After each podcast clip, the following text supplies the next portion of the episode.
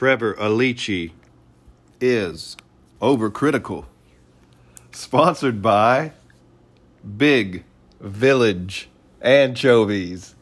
The bigger the village, the smaller the fish. Go get the stunt guy.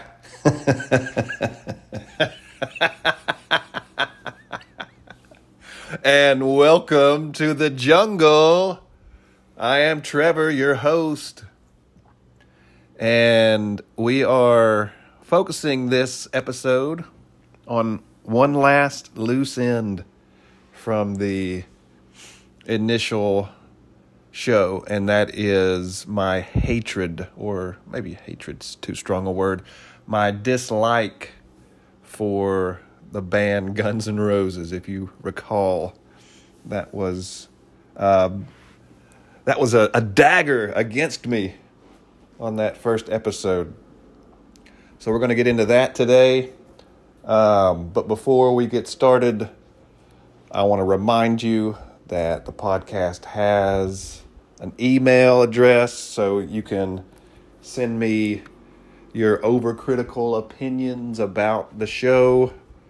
Um, you can also offer some suggestions for upcoming episodes. Uh, but remember the spelling of Trevor Alici. That's important. Alici has one C. There are two C Alicis out there, and they are the rich, famous, and infamous Alicis. And I'm not one of them. So just make sure that you have one C in Alici. So email the show, trevoralici at gmail.com. Let me know you're out there. And yeah, I'll look for you there. Um, so we'll get started here on Guns and Roses. I found an interesting article that we'll take a look at first. And then, um, based on what the article has to say about the band, we will then move to one of their you know most popular songs and talk about it see where it you know may succeed see where it fails and then i'll come back and give you my own personal opinion of things. All right. Um so meet me back here on the other side of the break. All right.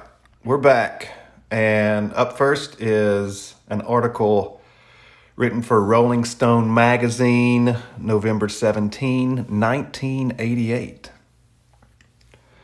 titled The Hard Truth About Guns N' Roses.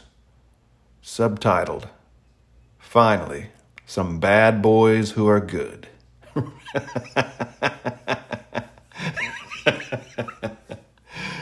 written by Rob Tannenbaum. And the article, just an overview, is you know sort of a profile of the band um, on the cusp of you know making it big. Uh, it starts out, you know, focusing on. It seems their uh, favorite pastime as a band was annoying each other to the point of getting in fights with each other. Um, uh, followed very closely behind getting drunk with each other and you know taking drugs with each other and whatnot. So um, so it focuses on the band as a whole, and then as the article progresses, it features each sort of member of the band and gives a little you know sort of background information uh, interviews each one. Um, sort of talks about how the band both functions and is dysfunctional at the same time. But what I found most interesting about the article is it briefly um, tries to categorize Guns N' Roses um, into a genre and talks about the differences between genres and the importance of understanding what each genre, the sort of the expectations of each genre. So I'm going to try to read some passages here from the article that focus primarily on these sort of genre implications. Quote If you don't look any deeper than the band members' tattoos, you might compare Guns N' Roses to Poison, Ratt, Mötley Crüe, and any other of the dozen or nearly identical heavy metal bands currently being pushed by the music industry. The Gunners, um, Mr. Tannenbaum quite frequently refers to Guns N' Roses as the Gunners. I don't recall that being a thing back in the late 80s, but okay. Um, the Gunners, continuing the quote, engage in the same antics revolving around booze, drugs, and women. They trumpet their music as rebellious. They claim to play for the kids. But Guns N' Roses don't play heavy metal. They play a vicious brand of hard rock that, especially in concert, is closer to Metallica or to punk than to heavy metal. They're a musical sawed off shotgun with great power but erratic aim. They veer from terrible to brilliant in a typical set, often within a single song. So let's stop there for a second because I've got couple things to say here. Number one, I wouldn't, uh, I don't know. I'm, I'm familiar with some of these bands, and I wouldn't associate, for example, Poison with heavy metal. Um, I mean, hair metal, maybe, but heavy metal, I'm not so sure about that. And then Metallica, which was mentioned a little bit later in the passage, I associate them with heavy metal. Particularly their early stuff was pretty pretty heavy, pretty metal. So I don't know that these examples are very helpful in you know sort of illustrating the differences between heavy metal and hard rock. Um, but the article continues with this idea in the next paragraph. Um, so let's move on to that. Quote. And more important, Guns N' Roses really do play for the kids. The kids, this phrase is in quotation marks, so. but uh, I don't know, maybe we'll swing back around to that, talk about that a little bit. Uh, metal bands, so this is again, quoting from the article metal bands base their images on a fantasy life that has no relation to the daily reality of being a teenager.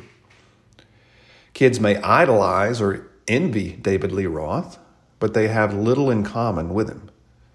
Uh, I'll just stop here and just say uh, I wouldn't associate David Lee Roth with heavy metal. I, I just wouldn't, you know. Um, in '88, he was you know, I think he was still the lead singer of uh, Van Halen. I don't think Van Halen was a heavy metal band. Um, but continuing with the article, quote, Guns N' Roses are young enough to remember what it was like to be 17. Then it goes into the band members' ages in 1988.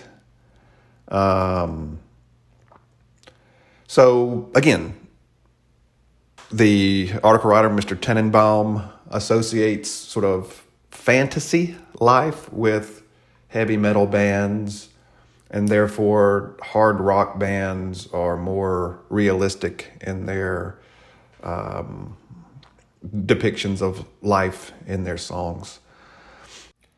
And uh, Mr. Tannenbaum goes on in the article to delve into that a little bit. so, skipping a paragraph or two. And now quoting Guns N' Roses have less in common with metal acts than with rap artists like Public Enemy, which project a lethal toughness while urging self improvement. they also bring to mind the early Rolling Stones, who won a similar notoriety for singing about spite and hostility. And if the Gunners go beyond what the Stones sang about, it's because times are rougher. They are a brutal band for a brutal times. Unlike the Stones, they don't keep an ironic distance between them and their songs. And then um, we have a quote from Slash, the lead guitar player. Our attitude epitomizes what rock and roll is all about. At least what I think rock and roll is all about, which is all that matters. You know how some bands go out and the whole thing is going completely wrong, but they can put on a good show anyway? We're not like that. We fucking bleed and sweat for you, you know? We do a lot of things where the other bands would be like, Go get the stunt guy. so, again, the basic difference here is that heavy metal is more of a fantasy, hard rock is more the reality of the situation at the time, late 80s. And Guns N' Roses is more of a realistic, they're trying to portray their lives, the lives of the kids in a more realistic way. But let's uh, take a minute to come back to that term, the kids, what it could mean.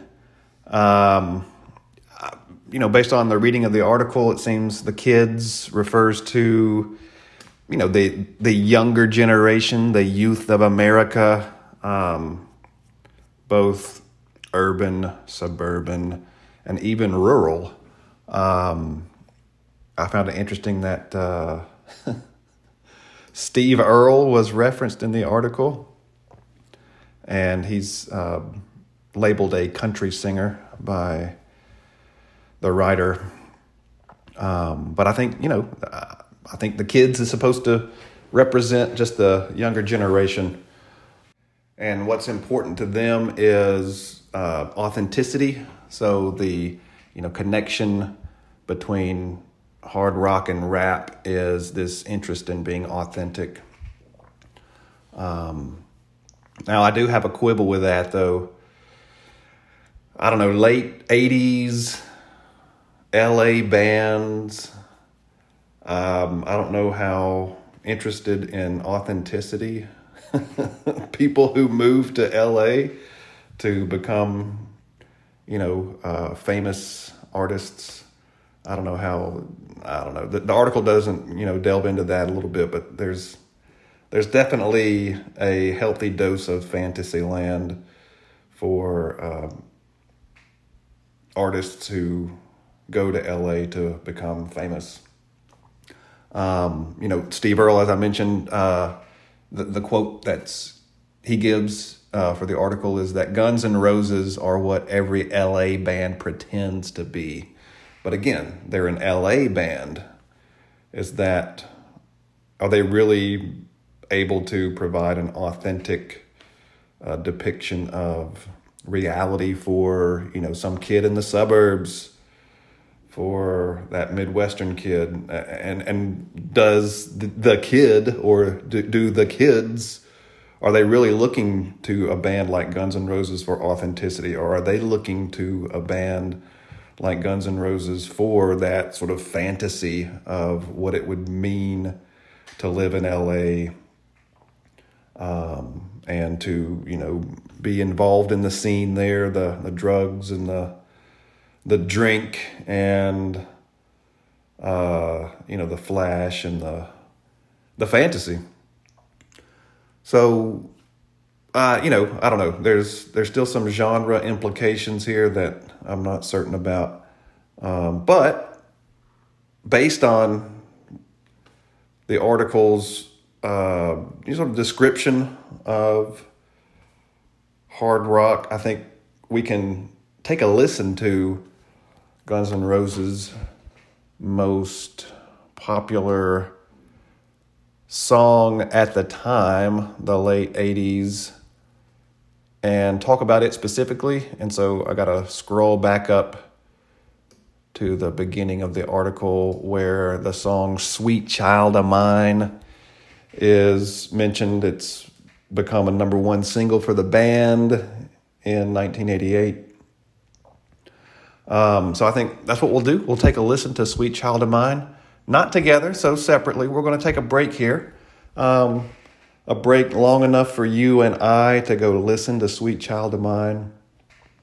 And then we'll come back and discuss the song in terms of hard rock, in terms of authenticity or fantasy.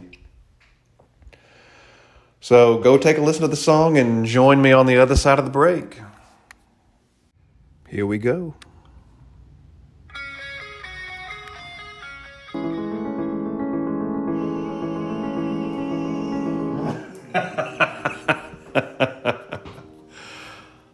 All right, you probably heard the tail end of the song as we open this segment. So let's go back to the very beginning of the song. It it starts with very iconic uh, guitar riff by Slash, and you know I would say that. Uh, Slash may be the most authentic member of the group. He seems like an authentically good lead guitar player, so I'll give him his due there. I also uh, recently heard him on um, an episode of Wait, Wait, Don't Tell Me he, I mean, he seemed like a nice guy overall. um, so, you know, a great opening to any rock song. Then the full band comes in, you know, fairly aggressive drummer. Uh, but, you know, mid tempo song not anything at the outset too too hard or heavy um, until Axl Rose's voice appears. I don't know. I think probably for me that's the least um, least appealing part of the band Guns N' Roses is Axl Rose. His voice, he sounds you know like a cat being strangled most of the time. Um, and of course, in the late 80s, music videos were how many of us, the kids, got um, our music. And I don't know, he just, he, he had that way of twisting his body like a snake or a worm um, and then he opened his mouth very, I don't know, very wide. Most of the time. Um, but there was something about his face that resembled a rat to me. So, uh, very unappealing um, singer in a lot of different ways. Um, and it's kind of interesting that Sweet Child of Mine being their most popular song. It it's it seems to me, if we focus on the lyrics, the most inauthentic song for the band. Um, so if we want to think about the song in terms of authenticity, yeah, Slash and the band as a whole, musically they have that hard rock sound pretty solid. But if we focus on the lyrics of the song, and if we know a little bit about Axl Rose's background, we learned some of that from the article. You can pick up on other sources. This song is a fantasy. this song is not that authentic reality that I think, uh, at least uh, Tannenbaum, the writer of the article, wants to associate with Guns N' Roses and hard rock music. Uh, you know, those first lines, she's got a smile, it seems to me, reminds me of childhood memories when everything was as fresh as a, as a bright blue sky. Um, from what I understand of Axl Rose's childhood, it, it, I don't know that he had a lot of childhood memories where everything was as fresh as a bright blue sky. um, it, also interesting, I learned that the song was written about his girlfriend at the time, who became his wife for a very short period of time. Um, and this uh, woman was a daughter of one of the Everly brothers. the Everly brothers. So again, it's sort of a, a fantasy. Um, Axl Rose, the singer, looking back on a childhood that maybe he's wanting to have been a little bit more bright and hopeful than it was. Um, writing a song about uh, a woman who's uh, you know attached to you know early rock and roll royalty, the Everly Brothers. Very, very uh, again a fantasy for most of the kids who would be listening. Um, as we move through to the second verse, that second half of the second verse, uh, I think is where we get a little bit more of a authentic portrayal of Axl Rose's childhood.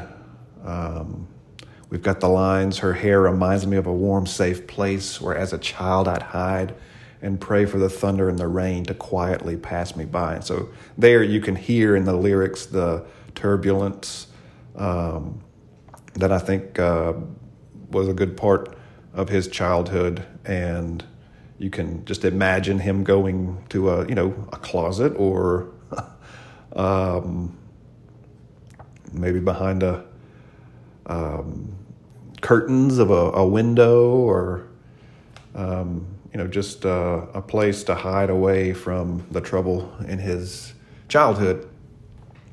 Um, so that makes sense to me. I think that's an authentic ending to the second verse.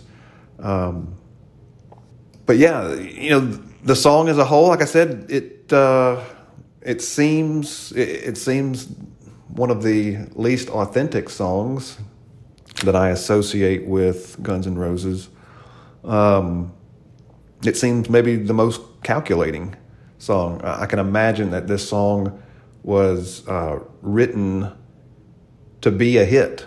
You know, so yes, Guns N' Roses, the hard rock um, band, is wanting to be authentic to show what it's like to you know live in the uh, on the gritty streets of LA mid 80s um, to come from these difficult maybe backgrounds and this is the one this song is is definitely not that. It's the opposite of that in a lot of ways. Even the i mean you know the instrumentation is it's it's solid. It's mid tempo it's you know i mean some of the guitar hero stuff and the second half of the song um, even that stuff is tasteful. There's nothing that's just gonna break your face off or assault your eardrums. So um, I think there's again a band that wants to be authentic, yes, but also a band that wants to sell records and you know make money and become famous. Um, and I think a lot of that sort of more calculated part to this uh, of them as as band members um, can be witnessed here in a song like this. um, I hope uh, you didn't listen to the radio edit of the song. Um, according to the article, um, you know, Axl Rose got mad that the record company edited the song down to like three and a half minutes or, or so. and it's, I think, on the album, close to a six minute song. The version I listened to was a little over five minutes, so I guess there's several different versions floating around there. Um, yeah, so again, a hit song, popular song, good instrumentation. The only thing that uh, bugs me about it is Axl Rose, his voice, his sort of persona, I guess, and the fact that of all the songs that you might focus on, um, as I mean, of all the songs that would be the most popular um, even of the songs where if you say Guns N' Roses, a lot of people will think of this particular song. Um, like this one is is I don't know the one of the least authentic songs to the band. If we're wanting to focus on authenticity as being important to the to the genre of hard rock and to the band itself. Yeah, um, stick around. One last segment to go maybe a more sort of personal reason as to why Guns N' Roses was you know never really a um, I don't know uh, of much interest to me, and we'll come back talk about that in just a sec. Trevor Alici is at a bar, and I'm talking with a Guns N' Roses fan. Why do you like Guns N' Roses? Uh, I love their music. It's just it vibes with me. Oh come on! Don't say vibes. What is it? What do you like about it? It's very primal. The the guitar, uh, Axl's voice. You like his voice? I like it. I love his voice. What's um, what about his voice? Like I said, it, it's just a very like primal, where he's just kind of like yelling uh, Indeed. I love Slash. Well, okay. What do you like about Slash? His hat? You like about his, like his hat? I love his hat, yes. But he's just amazing guitarist. And like some, I would say some of the best guitar solos are by Slash. And uh, guitar the intros. I mean, come on. Okay. The you know. What's a song that has a great guitar intro? Of the Guns N' Roses or of anything? um, Sweet Child of Mine. I mean, come on. Right. Sweet Child of Mine. That is like probably the greatest guitar intro of all time. It's a pretty bold statement. It's yeah, pretty bold. I stand, I stand behind that. I stand behind that. Okay. Have you ever heard of Buckethead? no, no, not until you mentioned it. That's too bad. Okay, well, we'll leave that discussion for later, I guess. Um, anything else you want to say about Guns N' Roses? Like any, like, is it a particular like uh, youthful experience, or is it as an adult that you look back and say, no, I was I was completely 100 percent right. Guns N' Roses were awesome. No, it's not a new revelation. Um, I loved them. It, I associate them probably with like college, early 90s. Um, their music is epic to me. Like it tells, like you know, November Rain. That's an epic song, and a lot of their music, it just has that build that I love, that resonates with me.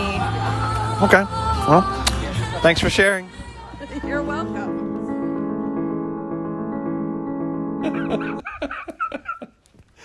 oh, I just love the Psycho Killer Qu'est-ce? Um, that's the soundtrack to that little interview. so, you know, man on the street, walk to a bar, talk to a fan, and you know she picked up on, I you know, a, a, an aspect of Guns N' Roses that yes, I think I can't deny Slash is top notch lead guitar player.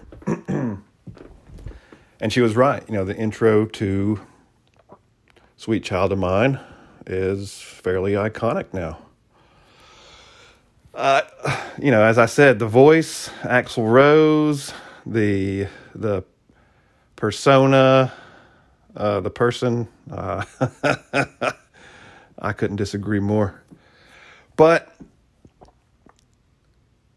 if we go back to my childhood, the roots of my distaste for Guns and Roses was there at the very beginning because I, I don't know. Uh, so I distinctly remember when I was in middle school that my friends and I would uh, were on like the the jungle gym and we would be rapping to Beastie Boys. Their debut album was out at that time, and you know, Paul Revere was a pretty popular song back then. Um, so I distinctly remember that, but I also think that, um, you know, Guns N' Roses' Appetite for Destruction came out a little bit later, and I want to say that it's possible that my friends and I were on the playground singing some of those songs. Um, it's possible. It's a vague, maybe vague memory. Maybe I made it up. But I certainly remember going into high school. And now you must understand that at my high school, we had an eighth grade wing of the building. So, as an eighth grader, I was actually in high school. Um, they kept us on one hall of the of the building, away from the rest of the legitimate high schoolers, I guess. Um, but we were able to be in the marching band. So, you know, after school was done, I would hang around and I would practice in the marching band and go to games and all that kind of stuff. So, um, you had to grow up quick, is what I'm trying to say. And part of that maturation process was, um, you know, getting a seat at a table in the cafeteria and trying, I guess, probably to to seem like you were a little bit cooler, maybe a little bit older than you were, certainly than you thought you were, even. Um, my friends and I, I think almost all of us had older siblings, whether it was an older brother or an older sister. So I think in that way we were introduced to some of the, you know, music that the older kids were listening to because of our older siblings. Um, my brother, older brother, you know, his musical tastes were all over the place at that time. Um, I had a n- more narrow bandwidth. Um, I don't recall him really ever being that heavy into Guns N' Roses, but I do recall having conversations at in the cafeteria lunch table um, with my friends about Guns N' Roses, and you know they were they they were the kids that the article mentions as you know being attracted to the sound, to maybe that primal, aggressive um, type of attitude in the music, and also in the personalities. Um, I remember my friends really liked it, and I even back then I, I just I don't know it, it, was it wasn't something I was interested in. Um, the, the the singing, I I just didn't think Axl Rose's voice was appealing at all. Um, and then you know when I would see him on MTV videos when they still played videos, he just looked like a rat. So I didn't think that you know the the band. Uh, it certainly didn't speak to me. It certainly didn't represent anything about me. Um, you know the the music I was into at the time. Um, I liked some Harry Connick Jr. um, but REM was uh, I was pretty big into them in the late '80s, early '90s, and a band called Jellyfish. So I was more into the I don't know jangly pop kind of experimental and then you just throw in Harry Connick Jr., who's uh, you know I thought his his voice was certainly an upgrade on Axl Rose.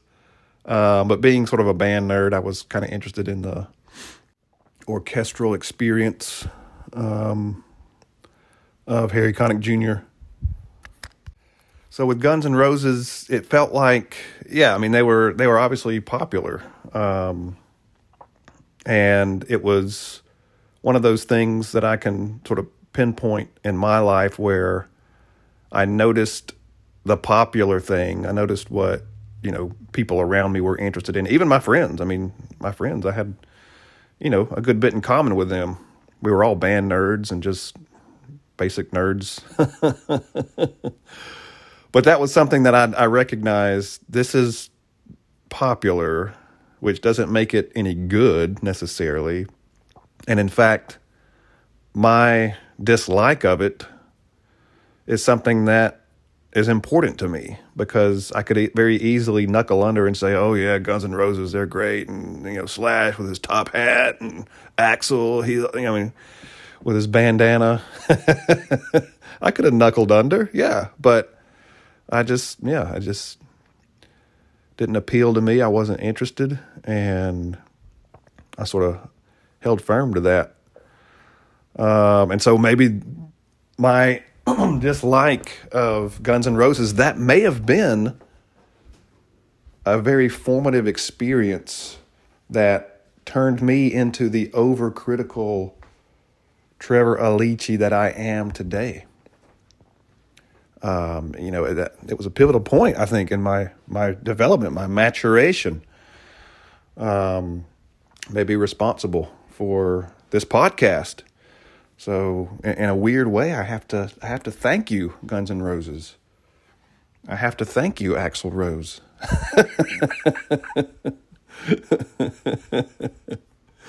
All right.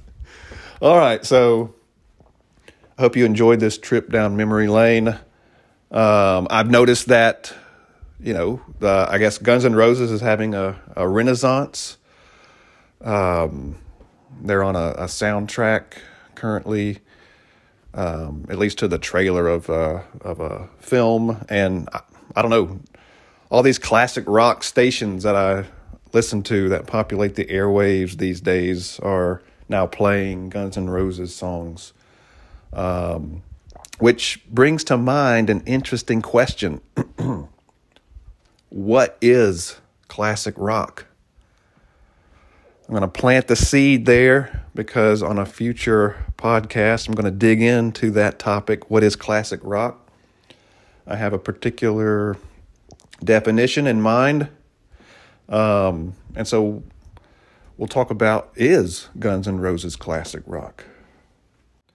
I'm not going to show you my cards on that one just yet. You're going to have to come back and listen to the future episode on classic rock. Um, but that does it for me today. Um, remember, Trevor Alici, 1C in Alici. If you are going to email the show, send me a message. Let me know what you think. Um, and again, suggest some improvements to the podcast, suggest some future topics that you would like to hear coming from the podcast, an overcritical um, approach to whatever topic you're interested in. Um, and I'll look for you there. Just be sure to listen for me here.